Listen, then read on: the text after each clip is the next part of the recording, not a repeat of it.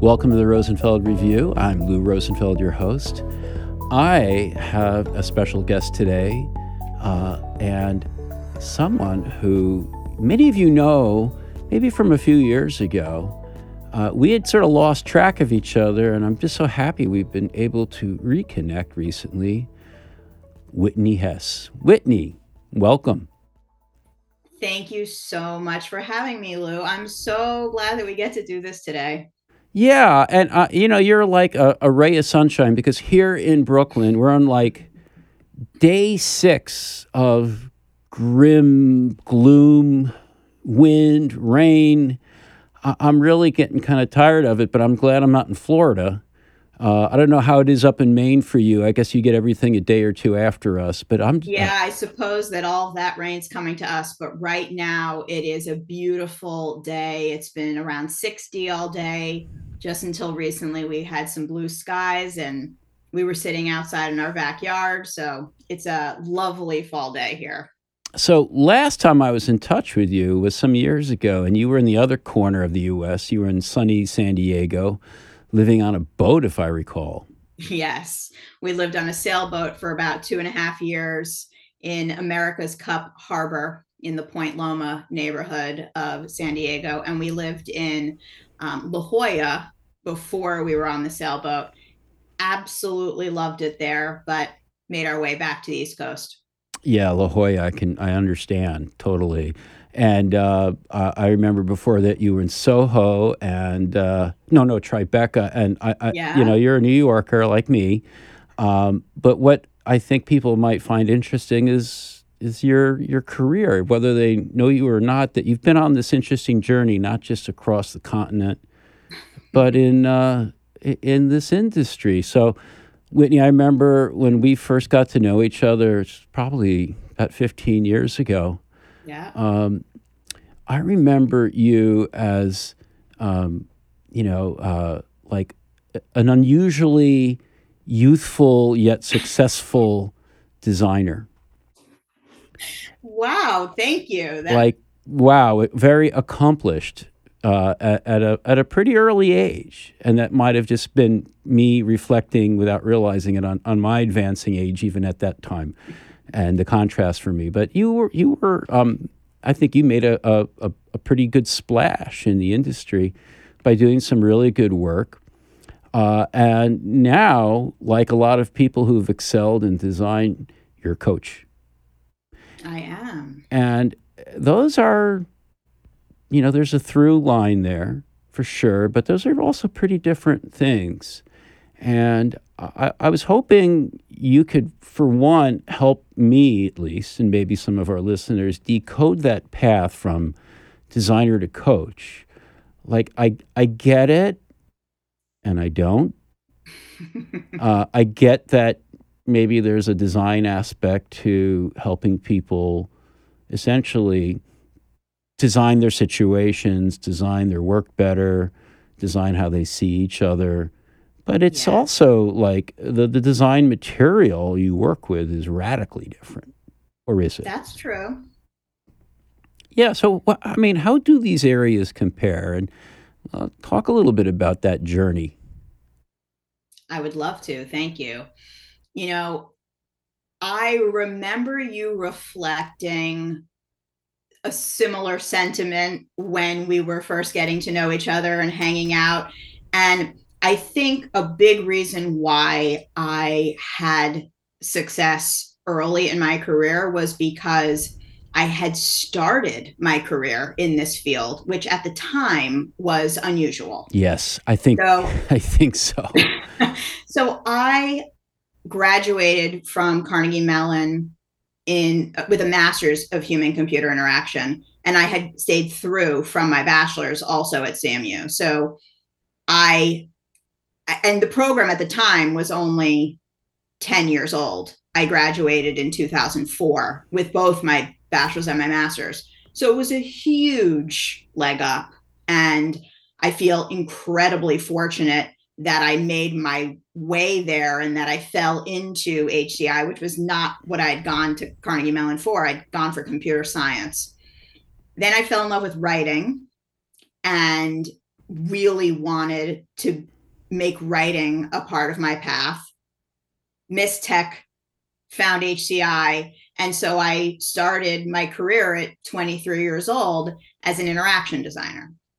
And maybe six, eight months on the job of my first full time job, I started a freelancing business to help make ends meet because I was a young person living in New York City where I was born and raised, but I was on my own and I was financially independent. And I mean, now I don't know how anyone does it now, but in 2004, 2005, it was crazy. It was hard. And so I needed extra income.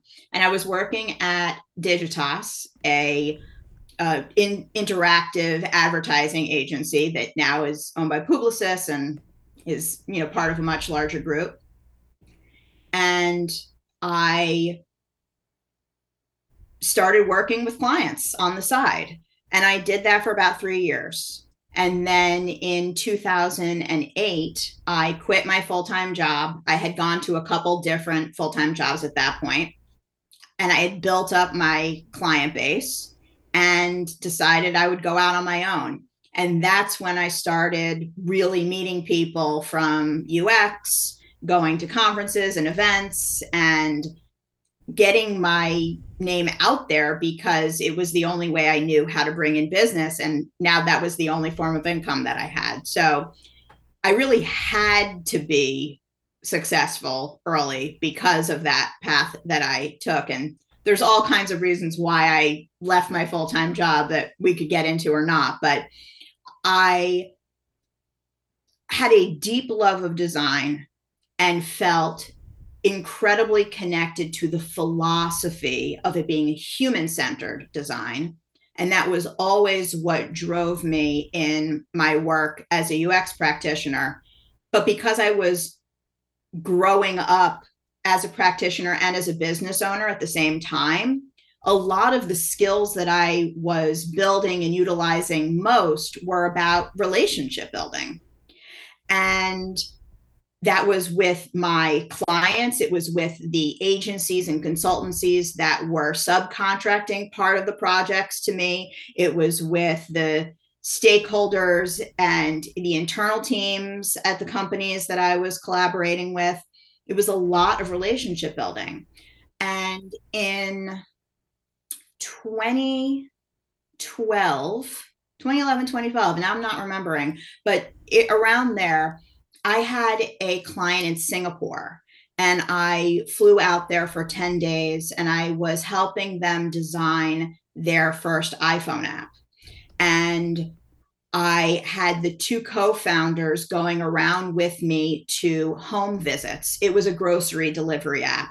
And I had convinced them, as their UX consultant, that we had to go meet people and go into their kitchens and look in their pantries and understand how they were shopping for groceries. And in between the home visits, one of the co founders and I were in a taxi together and we were having a conversation in what felt like the, we were off, like we weren't still working. And they were talking about concerns that they had about their other co-founder about the sustainability of the way that they were working about the strategy for the business you know long-term vision things like that. And we were just riffing and i was being a friend really. And eventually i realized that that connection was so much more meaningful to me than what type of element we used on the page and what the flow of the screens was and the product or the technology. I had cared so much about that at one point, but it just became a lot less relevant. And over time, I designed my business to be involved earlier and earlier and earlier in the project so that I could really support the key decision makers with understanding what was meaningful to them, and what was meaningful to their customers, and trying to design a business that was sustainable and and aligned with their values. And so then I was like, how do I do this? I don't have a skill set. I, this is just an instinct that I have around what is needed and what I feel passionate about. And eventually found my way to coaching, went through a year long program that was incredibly intense. And oh, what, which program was that? New Ventures West, highly recommended. At least 20 people have gone through the program that I've referred because I love it so much and talk about it so much. Several of them, in fact, are my clients um, and friends and whatnot. And it required me to not just learn how to do coaching, but how to become a coach. It is it is a thing you have to be.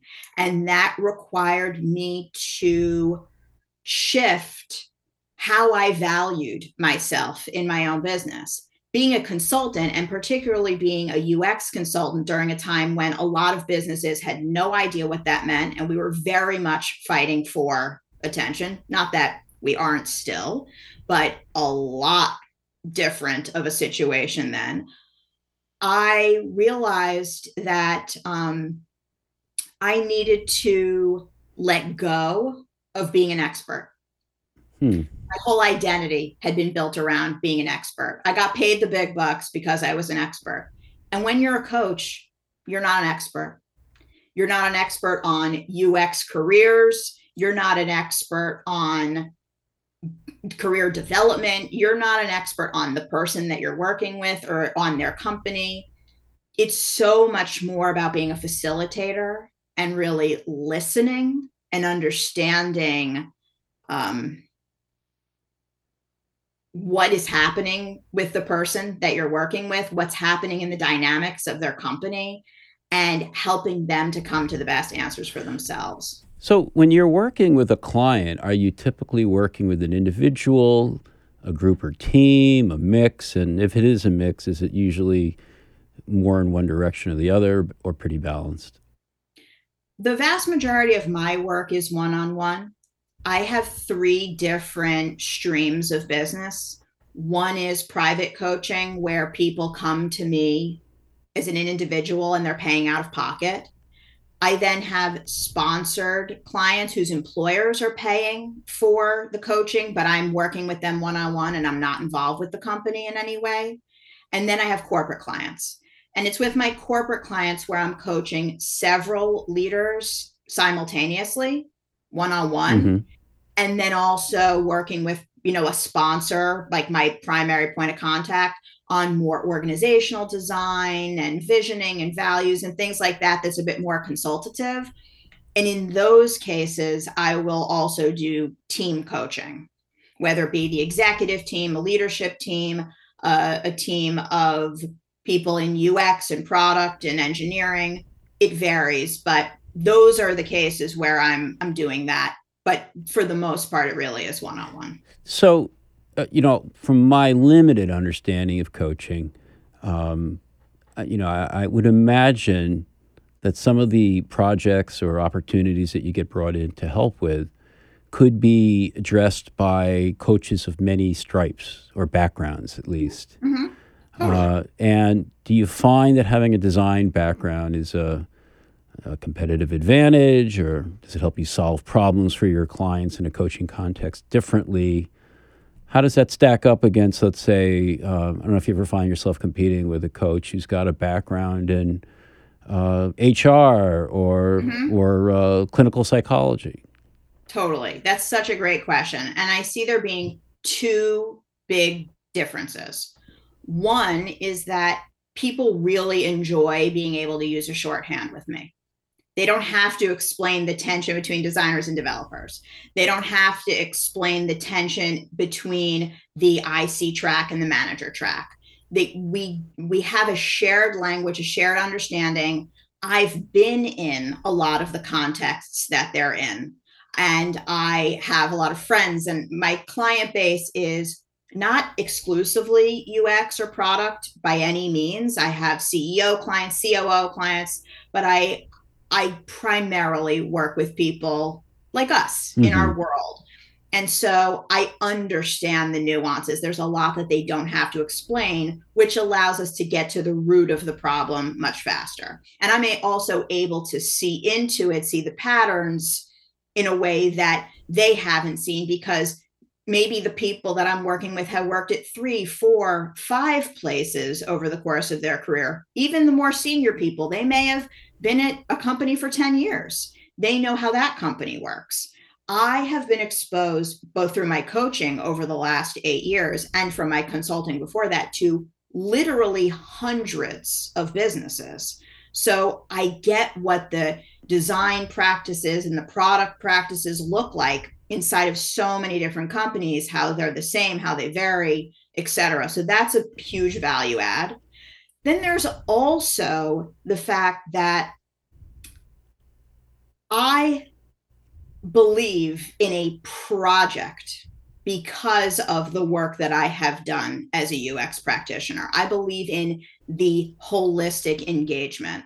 And so my coaching engagements are designed as programs over time. I work with clients for six to 12 months. And a lot of coaches out there are trained in how to coach within a session. They are very skillful at how to open the session, how to create that bond, how to get clear on what the issue is that we're working on together today, how to take them through a few kind of key questions, and then how to wrap it up with a great takeaway. And that is a wonderful skill. And I value that very highly.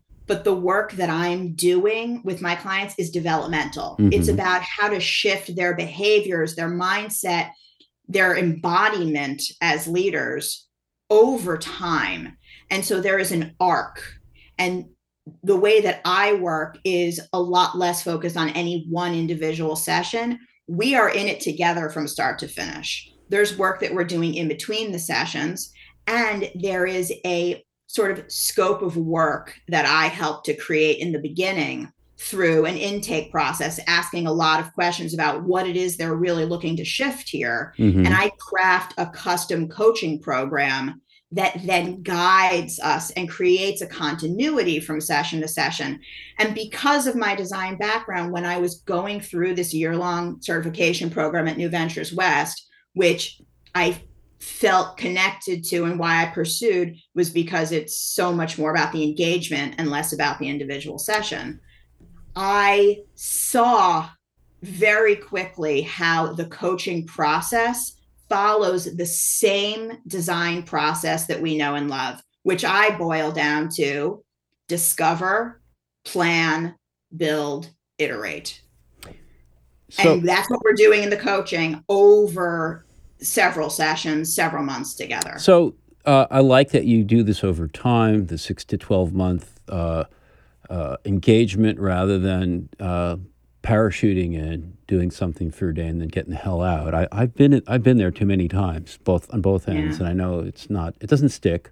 It doesn't really yeah, uh, exactly. lead to any kind of transitional change, but uh, or transformative change. But as a with, designers listening to the podcast recognize any of the artifacts of that longer term engagement. For example, are you building a roadmap? Are you creating something else that w- would like glue that arc together over different uh, touch points? Absolutely. And the earliest deliverables are primarily my responsibility because I'm the facilitator of this process. If I'm an expert in anything anymore, it's the process, which I believe is really what the expertise of a designer is. It's not what I think we're often told, which is having to be an expert in the end solution, having to be a magician that or you know have a crystal ball and just know what the right solution is supposed to be. It's about facilitating the process and helping people get to the right answers, whether it be your client, your stakeholders, whomever is involved in, in being of service to your customers, ideally.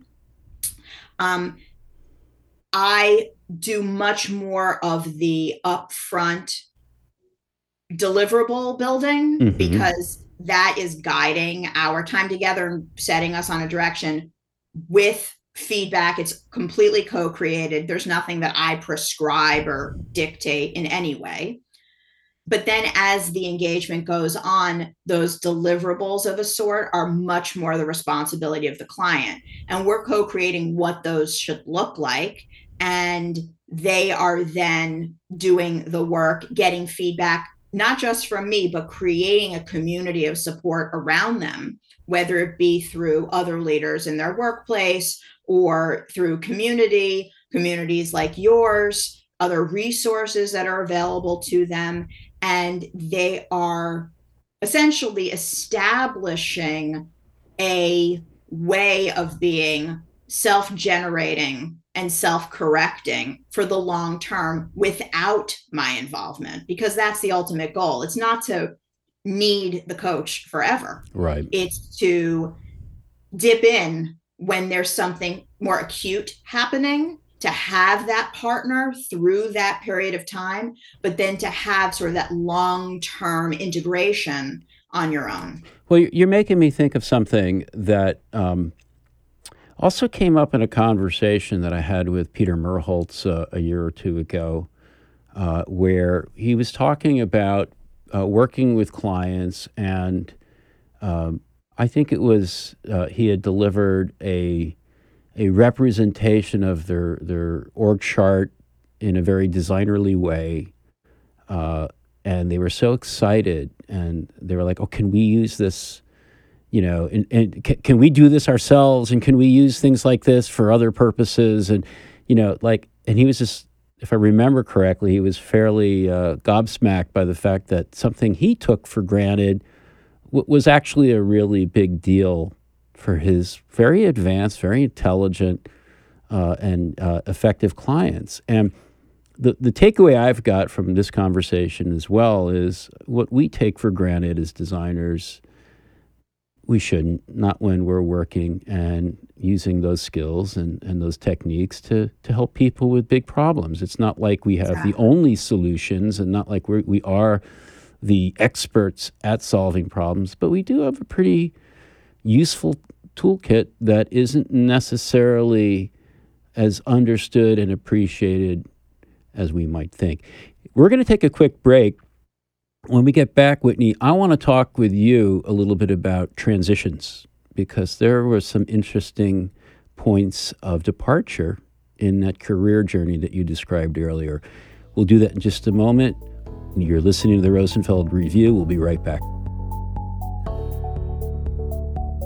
I hope you're enjoying the podcast. If you want more, not only do we have a whole bunch of podcasts in our archive, but we have something that's very current, very alive, and very engaging for groups, and that is our communities. Rosenfeld Media runs a variety of communities that meet on a monthly basis for video conferences on a variety of topics near and dear to UX people, ranging from enterprise experience to advancing research to design and research operations. I want to encourage you to join one of our communities. Again, it is free by going to rosenfeldmedia.com slash communities. Not only will you get a monthly video conference that you can listen in on and participate in, ask questions, and so forth. We'll give you access to the recordings. And uh, for some of those communities, we're talking about dozens of recordings with really interesting presenters and facilitators. You'll also get a newsletter. You'll get access to an advice columnist. Yes, we actually are providing advice columnists for each community. And finally, if you're interested in our conferences, our communities correspond to our conferences. So you will be the first to know when programs uh, when programs go live, uh, when tickets go on sale, and by the way, most of our conferences sell out, and other good things about our conferences, such as uh, when the scholarship applications open up. So go to rosenfeldmedia.com slash communities. You're going to find something that's free, something that's interesting, and it's a great opportunity to find your tribe as well. We'll see you there.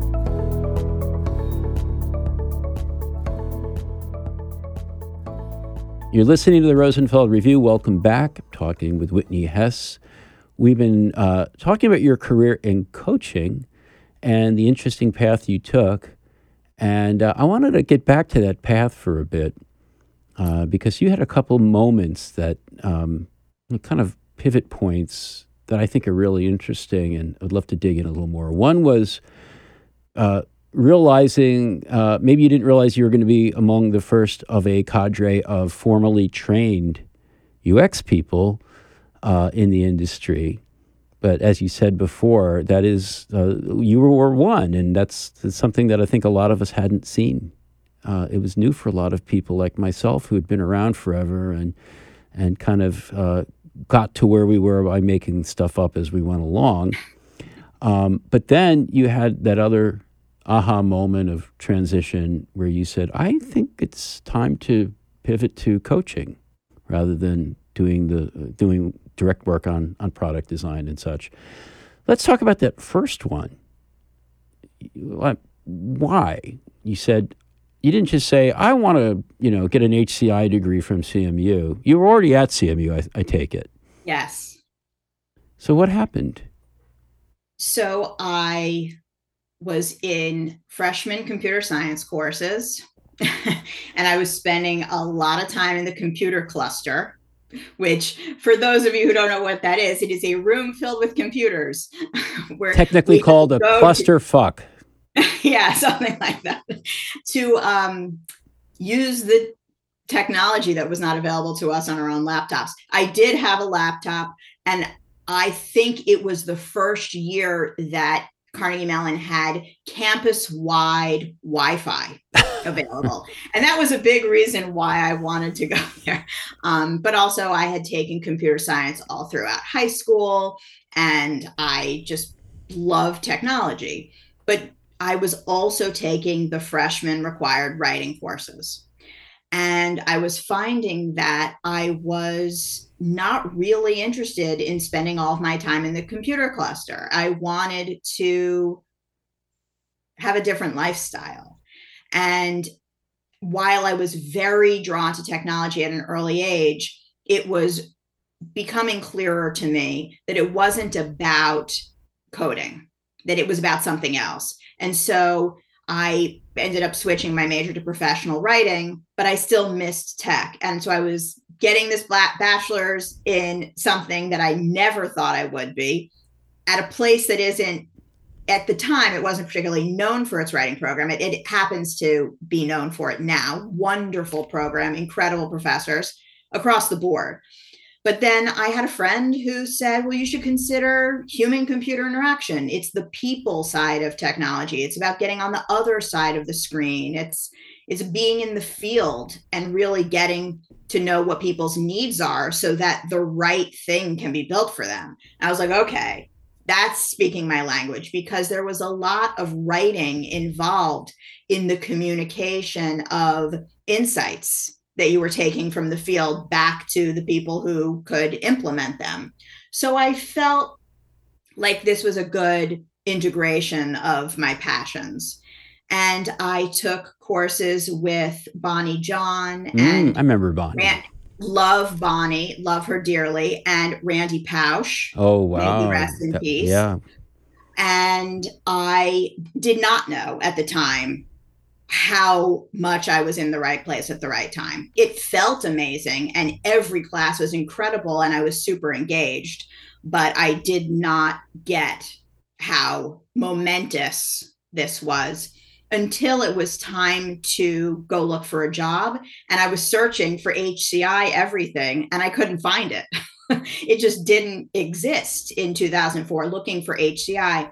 And it was a friend of mine and a, and a roommate earlier in college who sent me a job posting at Digitas for an interaction designer and said, this kind of sounds like the stuff you've been doing, but it, I haven't heard you refer to yourself as an interaction designer.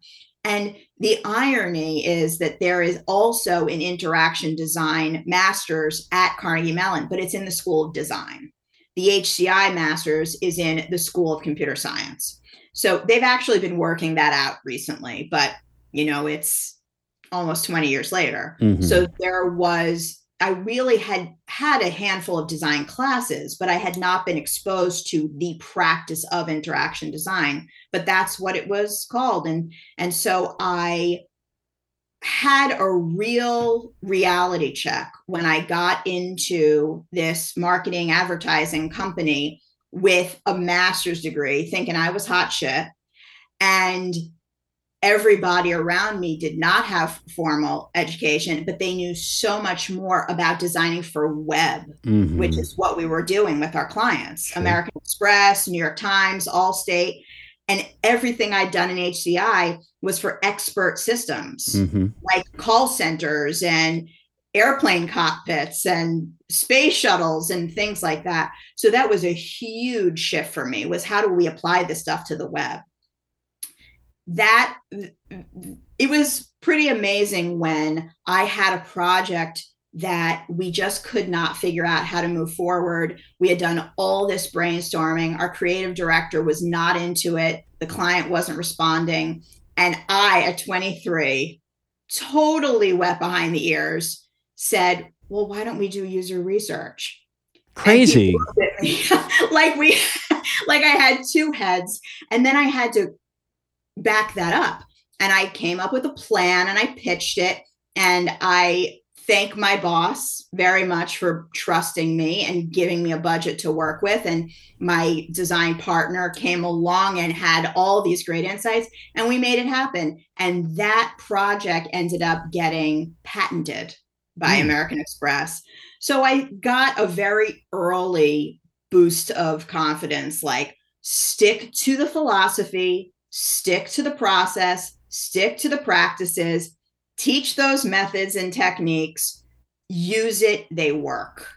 And that was what gave me the sense of you know trust in myself to start a consulting business and to bring that stuff out into the world. And then uh, you were doing that for a while and then you had that other aha moment. Yeah. So i was doing that for over 10 years um, before i had this next realization about the coaching. And you know it it was in part that story that i tell you about my client in singapore and realizing this is so much more about relationships than it is about tech. But it also came from a sense that i was having as a consultant that i was coming in to help them solve them their problems and maybe the problem that they handed me was solved at the end of the engagement, but I really wasn't addressing the thinking that had created the problem in the first place. And I was feeling really down about that. Like the stuff that I do doesn't have long lasting effect. Just like you were saying about the duration of coaching, and it's very intentionally designed so that the change is slow and steady which is lasting mm-hmm. as opposed to kind of flash in the pan. And I was wanting to find a way that I could have a greater impact beyond the individual project that I was working on. So it started with it being UX coaching. So I just talked about the work that I do. I pitched myself to prospective clients differently. I'm not going to take your project and do a bunch of work on it on my own and hand you the solution. I want to engage your team and I want to help coach your team through the process, whether you have a design team or not, whether they're UX oriented or not. Maybe we need to bring in more people, or maybe it's about finding the people across the company that are interested in this stuff and engaging them. And so it started that way. And it was when I wrote my first contract that had no deliverables hmm. for me that I realized I'm coaching now. Wow. Well, you know, Whitney, I think there's one other thing that I take away from this that uh, I don't know if you've mentioned, and maybe it's not as obvious to you because you're so close to this, it's your career. But um, throughout everything you've said, you gave yourself permission mm. to try something and to wade into unfamiliar waters. Uh, it's not easy. Maybe you're naturally entrepreneurial, and and uh, I can identify with that. That's that's been the case for me. Um, but you know, I, I guess that's a question that that's a broader question, really. Regardless of what direction we go into our careers, how comfortable are we with the unknown? Mm. And um, yes maybe um, folks like me we're noticing folks like you who who came from uh, areas uh, or like you know programs in this particular case that that seem to be more set um, and didn't have to you didn't have to necessarily synthesize that as much as we might have 10 20 years earlier. On the other hand you didn't stay there. And i i mean that's impressive that you you could have right? I mean you could still be doing the same kind of work you were doing 20 years ago i'm sure there's a lot of opportunities uh, for experienced uh, interaction designers i know there are um, but give yourself some credit for um, being willing to take a, a risk on yourself. Mm. Thank you so much for saying that. Not that you asked, but I'm Thank just you. noticing no, it. I really appreciate that. And and it resonates so deeply and it makes me think of a resource that I can share um, around that topic because